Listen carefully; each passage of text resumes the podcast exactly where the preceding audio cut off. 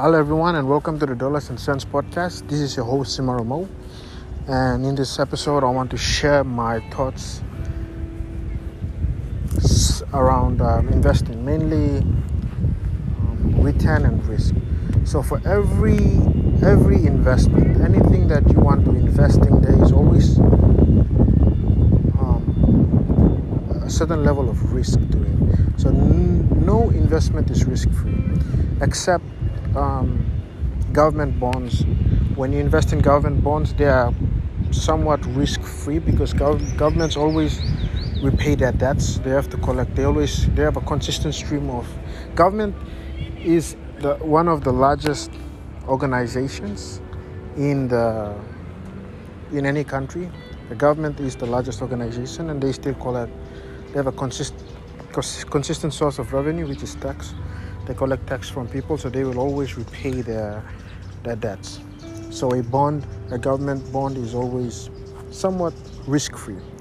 But if you are looking for something that is risk-free, then the return will also be very, very trivial. And what I mean by that is that investments that are high risk um, demand a lot of return right? To compensate for those risks. Because I'm taking more risk, I need to have a more I need to have more return to compensate for that risk. It wouldn't make sense if I am um, if I want to invest in something that's low risk and high return. So there's there's this notion. So investors always battle around how can I find something that has a little risk but more return. That is called an asymmetric risk reward. Um, most investors they think like that. You look at um, if you read about Warren Buffett. Warren Buffett. Um, Warren Buffett follows a value-based technique. It's called value investing. That is the simplest form of asymmetric risk reward. Uh, asymmetric risk reward. The reason why this is how he does it. So he he finds the intrinsic value of a company. He he follows this mathematical model and he discounts okay he discounts the the cash flow of a business to its present value. So when you use the discount model you find the price of the the the, the business, right? What it's selling for today. So it's true price. You use the mathematical formula, discount cash flow formula, and then you discount the cash flow. After you get the price, you compare it to the market price, and if it's lower than the market price, then you know that the company is undervalued and you can buy the company. Other investors, they like John Templeton, they always um, they try to time the market to go against the market. They're contrarian. They always say invest when there's blood on the streets. What that means is that you want to buy when everyone else is selling, and you want to sell when everyone else is buying. That's when you're going to make money because when you're playing the game of investing, when you're a professional investor, um, you have to bet against the consensus and you have to be right. If you bet against the consensus and you're wrong, you're going to lose. So it's essentially that you're betting against the consensus, you're betting against everyone else, and you have to be right because it's a zero sum game. Investing is a zero sum game, meaning that we are all doing f- transactions. You winning, you making money in the markets means that someone else is losing that money, right? So it's a buy and sell decision. Who, which one is right? Are you right? Is your you buying that certain financial asset or security are you are you right in buying it is the value going to appreciate who knows right so that's the game that's the game of investing and it's better to look for asymmetric risk reward um, opportunities and there's a lot there's a lot available but it's like it's like a hidden treasure hidden treasure trove where you have to really seek for value you have to really look for it. Right now, well, like I like now, like I said in previous episode, Warren Buffett is just sitting on cash, even though everyone's making money with crypto and all these other assets. he's just sitting on cash. And the reason why is because Warren Buffett always does that. He's waiting for an opportunity to buy, right? He sits on cash, he's patient, he lives frugally, he doesn't spend money on, you know, dumb shit. He lives in the same house he bought, you know, 60, 70 years ago. He he, he drives the same vehicle to work. He wears simple clothes. It's not expensive. It's not flashy. He doesn't buy new things. He doesn't buy new, you know, he doesn't even own a computer at work. And he's, he's, he's old school, but, you know, the principle and the habits of saving, investing, living a simple life, um, not trying to floss, not, you know, you're not insecure about anything. You're just living a simple life it's very important. You know, some people they have a lot of debt. They have a lot of debt, even though they're making hundred or two hundred thousand a year. They have they're in debt, student loan debt, you know, debt from work and whatnot. They have all these debt, yet they want to look expensive. They wear five thousand dollar watches. You know, they buy you know, you know five hundred dollar you know sneakers, and they they invest in these things that had no value. You know, that money, if saved and if left in the bank, they could buy a business over time, in a long period of time. And everyone wants something right now.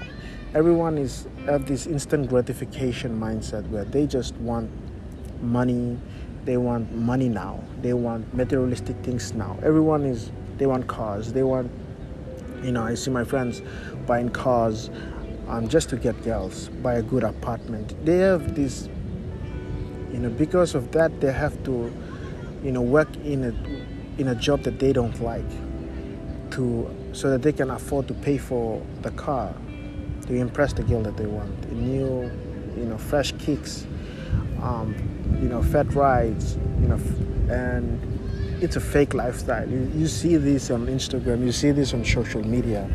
I'm not judging them but it's it's a loser's mentality because in the long term they lose because they are in so much debt that they cannot get out of that debt. And now they have to stuck they, they're stuck in a job that they don't like. And you see some billionaires like warren buffett where they live in the same house that they've lived in for years they drive the same car wear the same clothes it's because they are not insecure no need to impress other people other people's opinions don't matter. Your happiness should be placed on a pedestal above people's opinions. Um, yeah, that's about it. You know, so those those are my thoughts about investing, risk, reward. Every investment has. Ray Dalio says that the holy grail of investing is you find five to ten income streams that are stable income streams. You five find five or ten income streams, you diversify among them. Don't look for more than 15. That's the holy grail of investing. Um, his alpha fund is always, you know, he, looks for five income streams that are uncorrelated, meaning that they are not related in different industries, and just five. If you go above um, 15, then um, your return becomes. It's, it's. I mean, that's the holy grail of holy grail of investing. So you cannot go above 15 because then you have this diminishing return sort of thing that comes into play once you have a lot of stock. Sometimes, most times, less is more. Like some of the wealthiest people in the world own one. Warren Buffett owns one stock. He owns one stock. That's Berkshire Hathaway. Um, Bill Gates owns Microsoft. Elon Musk, the richest man in the world, owns Tesla. Jeff Bezos owns Amazon. You don't have to own like diversify. Focus investing is a really good strategy, and um, that everyone should uh, employ. And yeah, look for a business that you understand. Always do your due diligence because investing is when you know that you have an adequate return and the investment promises you that your capital or your principal will be safe and promises you that number one promises you that your capital or principal will be safe. The money that you're investing will be safe. That's number one. Safety is king. And number two, that you have an adequate return.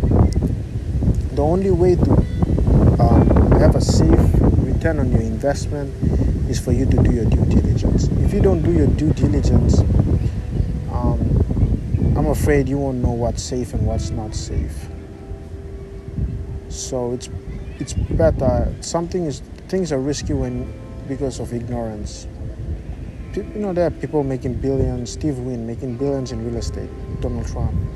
There are people making billions in every industry. So it's not that one industry is better than the other. It's just that you have to do your due diligence, and things take time.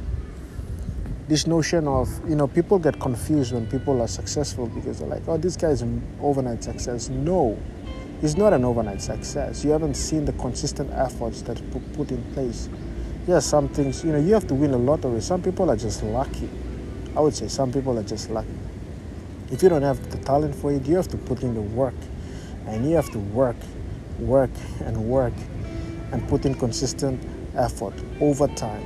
And then you will achieve your, your, um, and then you will achieve your, your, whatever it is that you're after. Um, so those are just my thoughts on investing. You know, everything has a risk to it, but you can look at asymmetric, asymmetric risk return um, it's a good strategy to employ. Richard Branson has employed it. What it means to have an asymmetric risk return is that you have limited risk, but you have an unlimited upside reward. So that's what it means to uh, um, have an unlimited, uh, have an as- asymmetric risk return opportunity in investing. Richard Branson did it. He protected his downside. One way is to diversify but diversification, like I said, five five assets is the maximum, is the minimum, and yeah. Richard Branson did it. You know, when he started Virgin, he said that he told Boeing, I believe it was Boeing, who lent him the, the plane for the first day He said that if it did not work out, if the business did not work out, if the business did not work out, he would return the plane, so he wasn't going to lose anything. That is an example of asymmetric risk reward return. Um, and you see that betting against the consensus and being right is another example. Value investing is another invest, uh, example. Protect your downside at all times.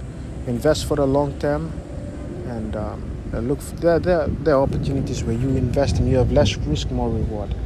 You know, I know this is not popular. You know, usually people say you, you know, when you want to get something that's high reward, you have to take more risk. But there are opportunities where you can take less risk, more reward. And those opportunities are called asymmetric risk reward opportunities, and you can look for that. Diversification is one, value investing is another one. Betting against the consensus and being right, another investor by the name of Kyle Bass did that in 2008. He turned 30 million into 2 billion US dollars in a matter of months. Um, he started buying these insurance contracts and he bet against the housing bubble buying these insurance contracts.